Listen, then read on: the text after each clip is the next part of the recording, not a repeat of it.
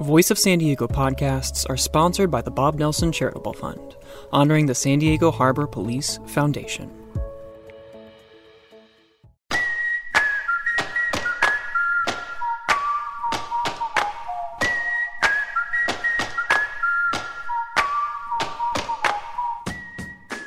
Welcome to the Voice of San Diego podcast in partnership with News Radio 600 Kogo. I am Scott Lewis, the CEO and editor in chief at Voice of San Diego, joined as always by Andrew Keatts, assistant editor. Hello. Scott, how are you, bud? Pretty good, thank you. Managing editor Sara Libby. Hello. Hello. Coming up on the show today, we're going to do things a little bit different this time. We've decided to run through seven stories that our team has been watching Everything from Governor Gavin Newsom's abrupt decision last week to allow restaurants, gyms, salons, and more to open, to a city council candidate who keeps having to fix his economic interest disclosures, and yet another story on the Metropolitan Transit System's intense obsession with collecting fares. But first, Sara, I think we should talk about this. The Mexican pizza has died by the hand of menu streamlining, that corporate monster, menu streamlining. The Yum Brands chain, Taco Bell, is among the restaurant companies. This is CNBC permanently rethinking their menus. You see, they closed, you know, a lot of their options, cut down staff, so they trim back their menus to realize, uh, only to realize that that made customers happy because things were faster. Taco Bell already cut the seven layer burrito, but has now cut the Mexican pizza and I joked, I, I joked that that was going to be painful for you, but it really is, and now I feel bad. I don't know. Are you okay?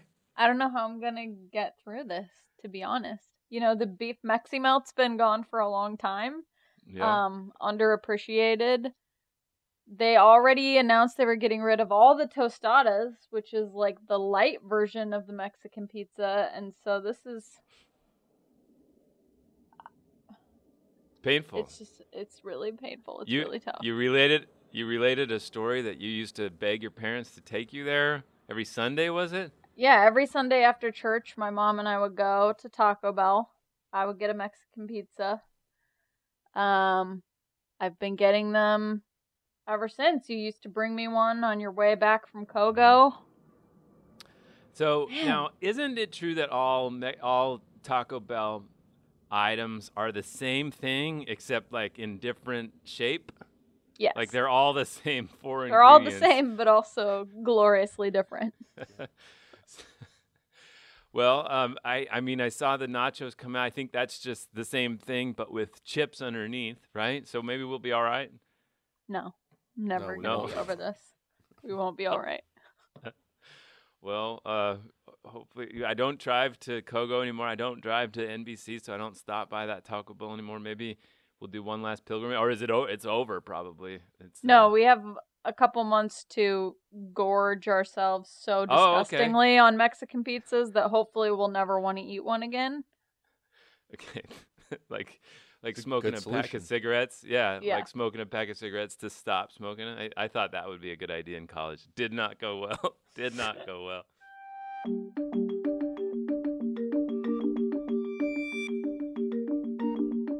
right, let's start with the news uh, that came out suddenly Friday of the state of California. Gavin Newsom announced a whole new tier system.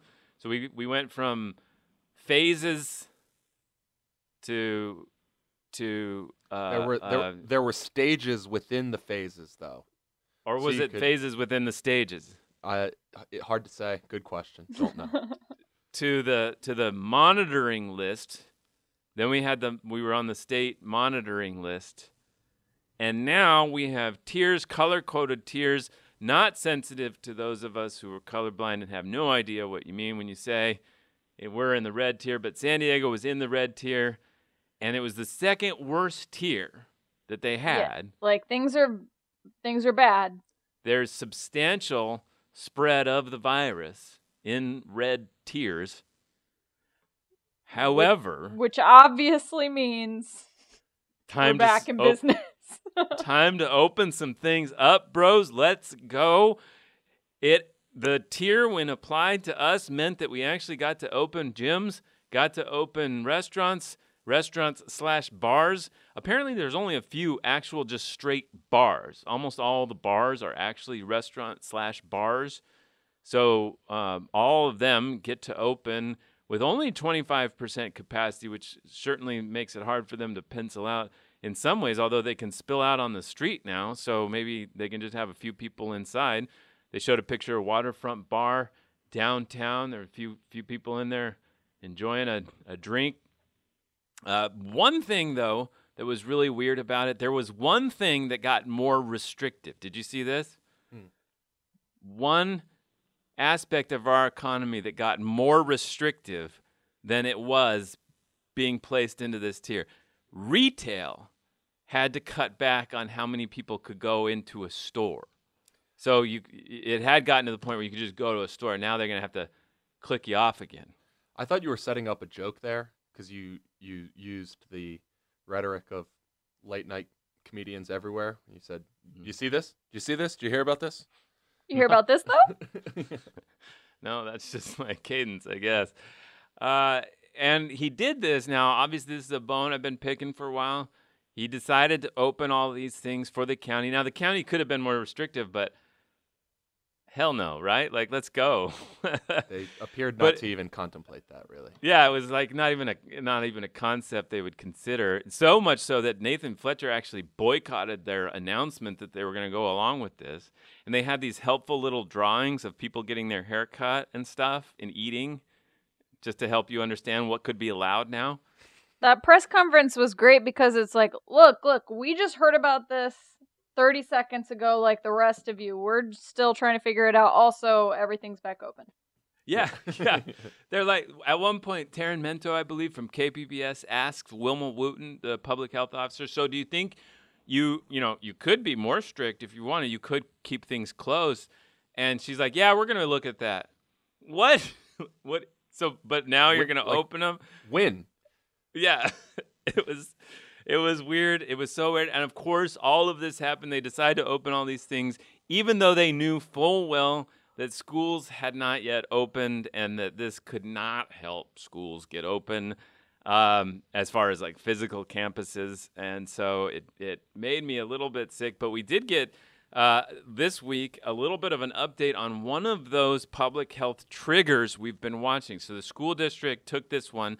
This was the outbreak trigger. So it's the only one that's been triggered the whole time they've had it since we went from the phase and stage system to the monitoring system to the triggers. And the trigger that was triggered is the outbreak one that says we can't have more than seven outbreaks for seven days. And, uh, you know, that's never, we've never been underneath it since it launched. And so you know they've, they've been asking we've been trying to demand information about what those outbreaks are where they are why is this still bad? And they asked our will huntsberry asked wilma wooten the public health officer about the outbreak triggers and how they came up with them and what might happen now and here's what she said. So we looked at the three months of at the time may uh, april and march and uh, looked at the number of cases and uh, develop the number based on that. Going forward, we didn't have a crystal ball, and knowing, obviously, we knew as things would open up that uh, we would have more uh, cases. So we have uh, asked two entities to look at modeling to determine going forward if that number should change or remain the same. So uh, they are going to rethink it. It looks like just uh, another another trigger evolution in the in the stages and phases and tiers.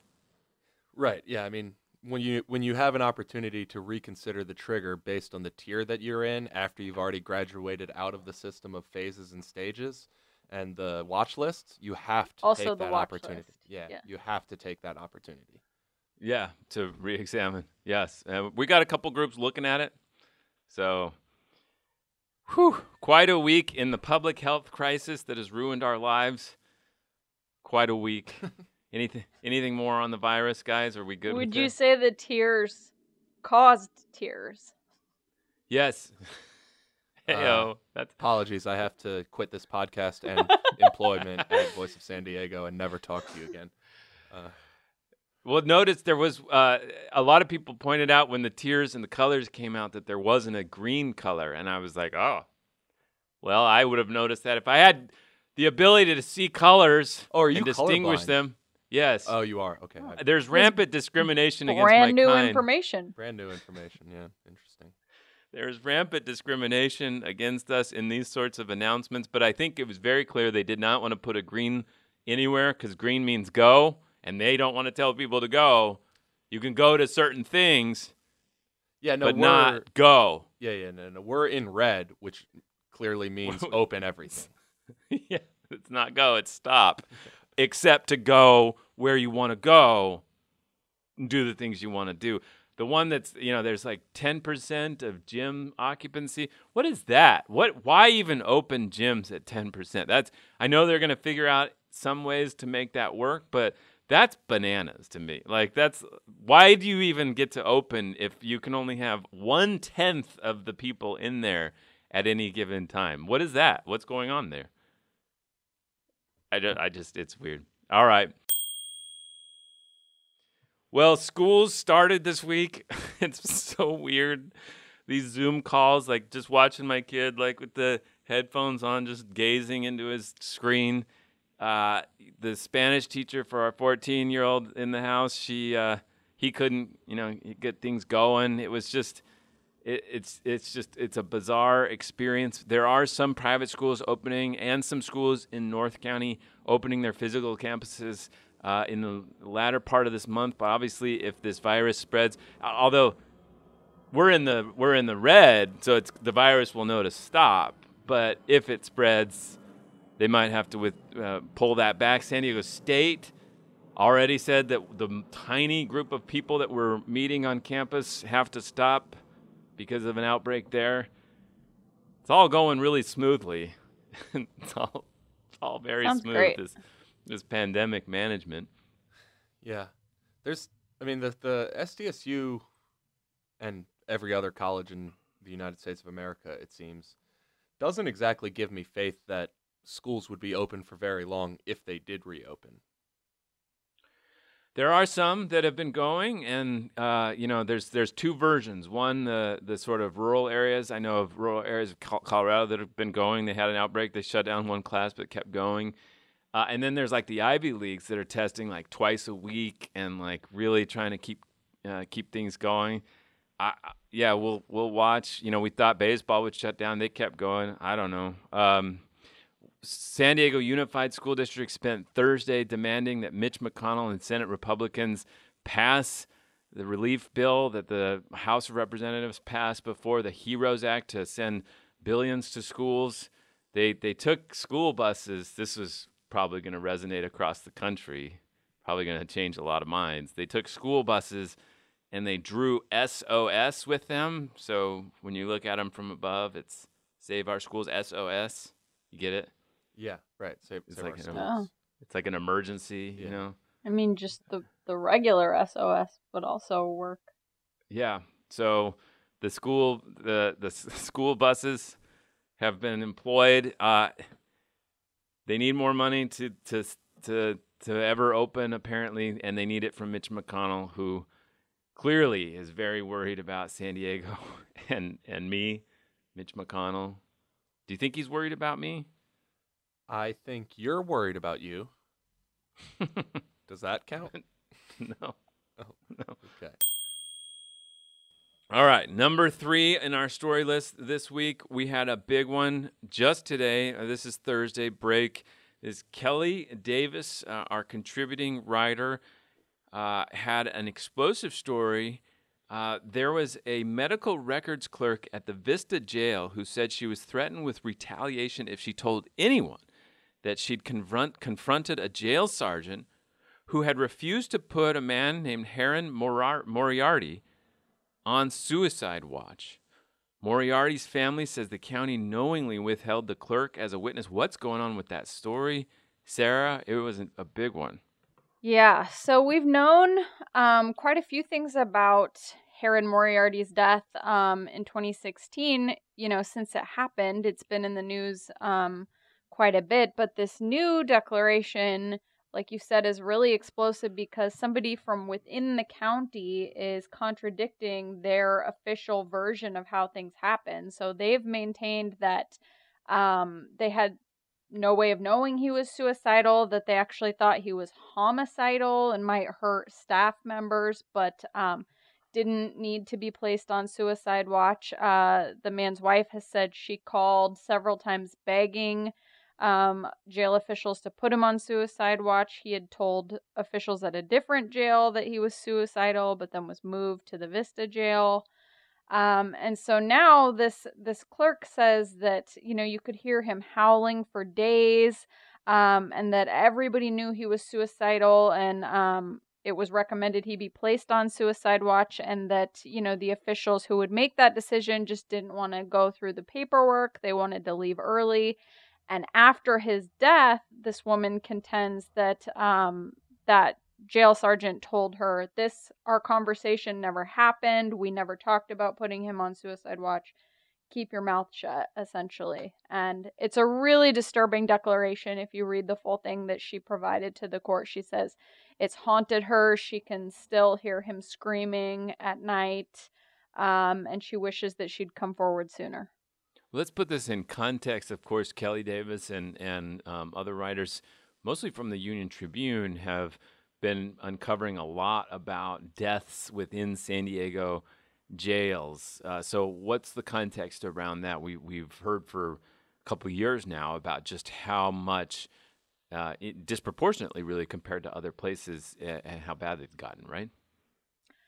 Yeah, I think the you know common thing tying a lot of these together is what protocols were in place to ensure that these people were in safe settings and didn't have access um, you know to the types of things that they could use to harm themselves. Um, and so i think many of these families are saying you should have been checking on them. You should have been putting them in a different environment. You just should have had a lot more protocols in place to keep people safe well it's a great story at voiceofsandiego.org uh, happy to host Kelly's work on that. All right, number four on our list, we're racing through some topics of the week. The San Diego County Water Authority is seriously considering building a massive pipeline to break free from its dependence on Metropolitan Water District. It could be the most expensive public works project in San Diego history and has long been written off as unthinkable. Well, now officials are thinking it again. Mm-hmm. So, just some background here. Uh, we get most of our water, I think it's like 75 to 80% of our water from two sources the Colorado River to the east and the Sierras to the north, the Sacramento Delta to the north. Metropolitan Water District brings that water to us and sells it to the San Diego County Water Authority, and the San Diego County Water Authority sells it to places like the Department uh, of the Water and Wastewater at the City of San Diego. So there's a bunch of different agencies that are part of the Water Authority. They pay for this, uh, and uh, Metropolitan Water and the San Diego County Water Authority have been in a fight for a long time about how much Metropolitan Water District charges San Diego for bringing that water through those pipelines. And so they've ban- uh, you know batted this idea around for decades to get their own pipe to the Colorado River and to the northern part of the state and bring that water in uh, themselves. Uh, and now Jim Madaffer, the chairman of the San Diego County Water Authority, you might remember him as former city councilman of the city of San Diego, is really pushing it. They, they're actually spending money now to go and get this consultants to review how it might work and what it might cost. And their numbers are crazy. What is so insane about this idea to me is that, you know, obviously a lot of these projects to fortify our supply, uh, whether it's desalination or pure water, they're really, really expensive. But at least with those two projects, we're talking about a new source of water for us to use that makes us, you know, less dependent on anyone else. Um, whereas this is like just a pipeline next to the existing pipeline. It's the same source of water, it's the same route to get the water here. It's just like if you built a freeway and called it the 9 freeway and it was next to the 8 and they were the same route and took you to the yeah. same places and it's it's crazy. yeah, and and I mean one of the common reasons cited for trying to foster independent um, water sources for us is the fear of what happens in a massive earthquake with if the the pipeline gets knocked offline are are we going to go uh, days or weeks without water um, well this would do nothing to solve that unless you know it, just be two pipelines broke. just two pipelines broke so this is this this is really just a uh, I mean it's seemingly just a project uh, there's to, to further this feud that's been going on forever. Because even if you want to make the case for it on financial grounds that that we're getting overcharged by Metropolitan, well, you know you got to pay for a, a pipeline. Is, is, it really a, a, good cost? Yeah, so you have to pay. There's some huge numbers. It's fascinating. You have to pay five billion dollars to get this thing built, and then you have to pay like 150 million dollars per year to keep it going. So they think it'll even out once Metropolitan in like 40 years or something is charging so much that it, it evens out. Now, here's the number that got me. This one's crazy. The favored option that they've come up with for this pipeline would use an estimated 774 gigawatts of electricity per year. That's enough to power 1.4 million homes how many homes do we have here? Like about that? yeah, I'd have to take a look. That is I think it's about that. It's it would make sense that it's about that just based on the population and how many people live in a house. I can I pull think, up that so, number for you very quickly. Hang on. So in essence, they're trying to power like they got to build something that takes twice as mu- uh, as much as our entire residential usage already takes. And the reason it is is because when you build a pipeline like that, you've got to pump the water up hills and then it'll go downhill and then you got to pump yeah, it up other hills. It's not just building the pipeline, you have to push the water through it. Yeah, I've been to Lake Havasu where they have these gigantic pumps that pump the water up uh, that uh, that first hill. That Metropolitan Water District laid that groundwork for a long time. Uh, they so so the first question obviously that comes up, they'd have to build all these transmission lines and pumps and everything. And then they and then MacKenzie asks, well, what about greenhouse gas emissions? Because you're doubling how much electricity we need for our entire like or a good part of our homes in San Diego County. And they're like, potential greenhouse gas emissions from the project were not calculated by the consultant. Oh, okay. Okay. Cool. Uh, there are 1.2 million housing units in San Diego County. Oh my god. There's so this would power more than the, the same amount of electricity plus 200,000 homes would be used for this project. It is so bananas and they're seriously talking about it. They're seriously spending money on it. And she asked Metropolitan Water District what they thought and they were like you could almost hear them laughing. Like you could almost hear them laughing in their interview.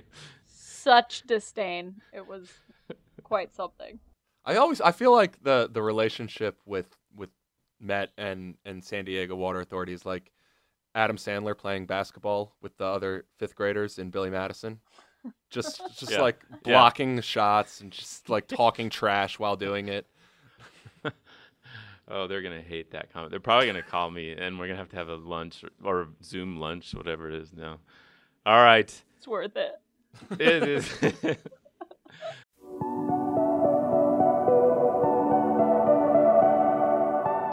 I'm Adriana Heldiz, and I'm a producer at Voice of San Diego.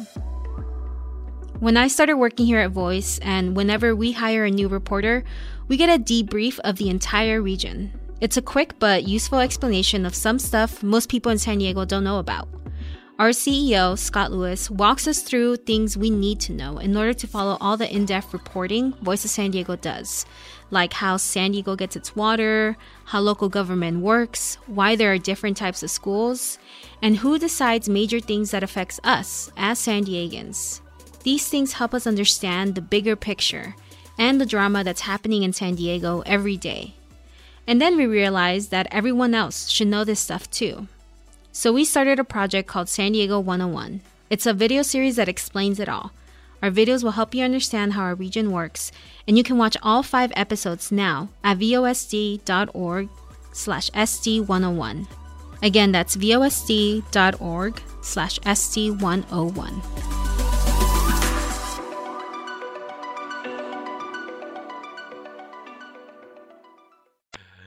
Right, number five. This is another just shock to the consciousness uh, from this one's from Lisa Halverstadt. For years, San Diego doctors have essentially written prescriptions for patients with disabilities so they can qualify for discounted Metropolitan Transit System fares, bus, trolleys. But MTS has declined to fulfill doctors' recommendations hundreds of times in recent years, particularly for riders with mental health conditions MTS and the contractor it directed to review those applications have rejected more than 1,660 of the roughly 5,660 long form applications they received in the last three years. This little piece was written with some clarity and, um, again, like kind of shocked the consciousness of you know any reader on this. Uh, yet another instance of MTS being intensely obsessed with getting people to pay to ride the the trolleys even when they might have a valid like discount. Yeah, um that they would go so far as to overrule doctors who say that riders need these is is pretty shocking. And then the other thing we heard is that the the forms are so convoluted and confusing that on top of the ones it rejects outright, um, you know, another thousand or so have been sent back just saying, well, you didn't complete this, or it's not right, or it's incomplete. And so they're de facto rejected as well. And so when you put those together, it's a huge number. Um, and MTS is required to offer these fares as a condition of, uh, you know, some of the federal funding that it receives. And so they've just apparently made it really, really difficult to get that. And other agencies don't make it so difficult. Essentially, if a doctor signs off, um, you know, for the North County Transit District or other places, then that's it. You get one. Yeah, it kind of reminds me of uh, investigation Voice did years ago, maybe ten years ago, about the county's administration of food stamps.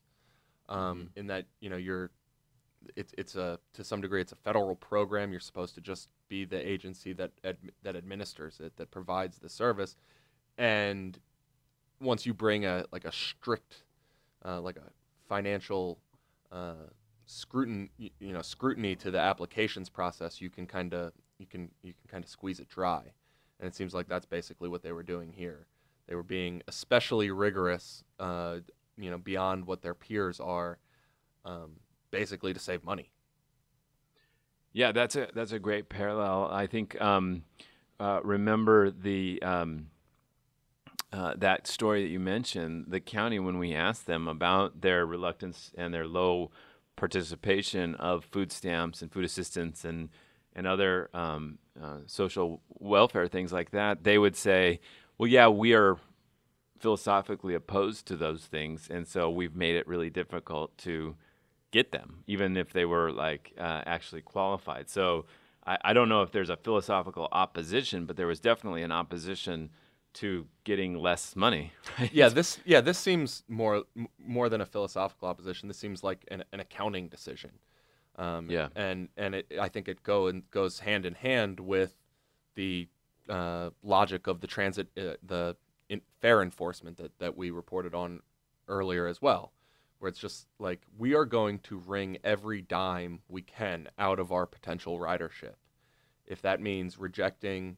Uh, lower fares for uh, people with disabilities or who you know doctors say have disabilities or um, you know creating a uh, aggressive enforcement regime for people who may be fare hopping we're going to do it because there's a buck to be made in it this one was even more shocking to me though because i mean if somebody doesn't have a ticket, you can certainly argue that they shouldn't experience really dramatic, terrible, life changing consequences, but no one's arguing that they don't have a ticket. Right. Yet here, um, you know, they they jumped through the hoops to get this discount and a doctor signed off. You know, a medical professional said this person needs this um, to be able to get to appointments and to be able to thrive in their life.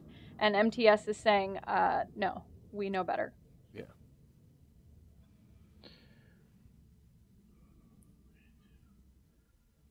Yeah, great story by Lisa Halverstadt. You can check that out at voiceofsandiego.org.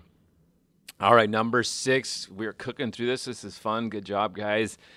City Council candidate Kelvin Barrios running in District 9, uh, area that covers uh, City Heights, Kensington, Talmadge.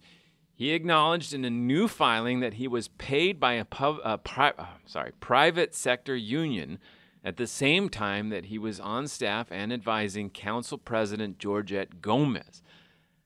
Okay, there's a reason you don't want to be having political staffers on a politician's staff being paid by outside groups, correct?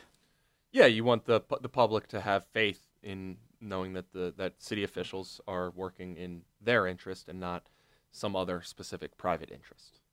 So this was uh, this was for the last week of his service, was it? How how much time did this overlap occur?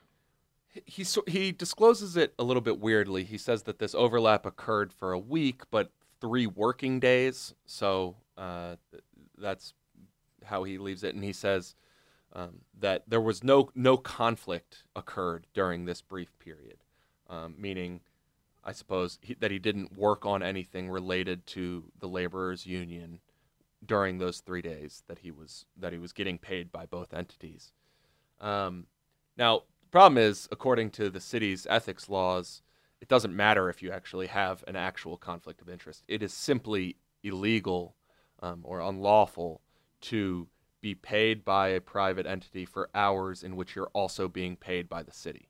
Um, there's, it doesn't require that there is a documentable conflict of interest. Is there a cooling off period though required for this sort of thing? Like, I mean, I was surprised that they they could just go right into service of a of a private entity like that. That I, I would imagine his role had something to do with political um, advocacy, but I, I guess it, it's not as clear.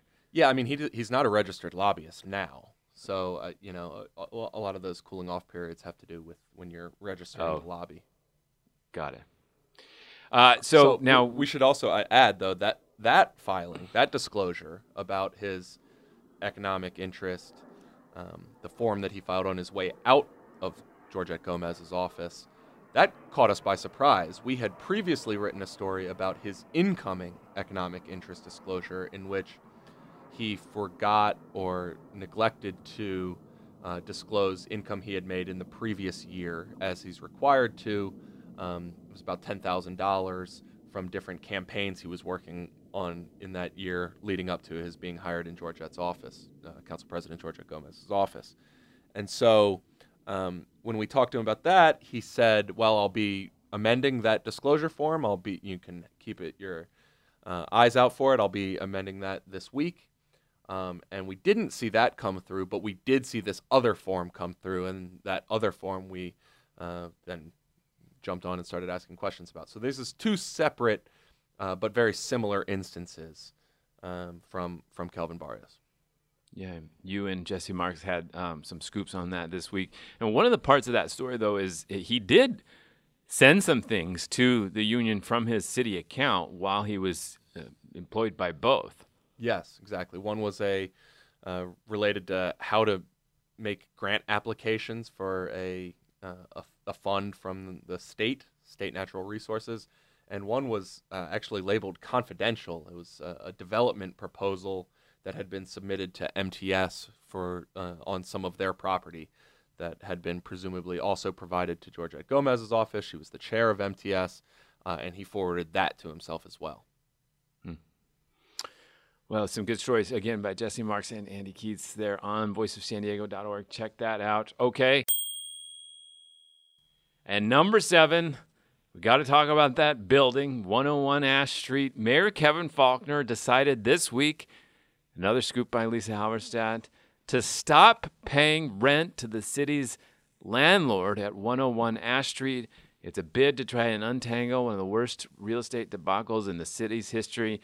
The city's choice to halt rent payments comes less than four years into the 20 year, $128 million deal designed to allow the city to eventually own that building. Of course, City has a bunch of people that work uh, in different parts of downtown. They wanted to put them all in one place. They wanted to own the building so they didn't have to pay rent forever. Thought it would save some money. They have never been able to move people into this building, and of course, it's become a scandal uh, among a lot of different uh, real estate scandals that Mayor Kevin Faulconer has faced. And now they've just decided to apparently default on this process. Um, I normally, if you're renting a place and you don't pay rent, you get kicked out. But I think there might be even more involved with this because obviously they don't have anybody there; they're not getting kicked out. But uh, I think some of the people that have money involved in this uh, and hope to get those rent payments in are probably not happy, and we'll see how that goes. Yeah.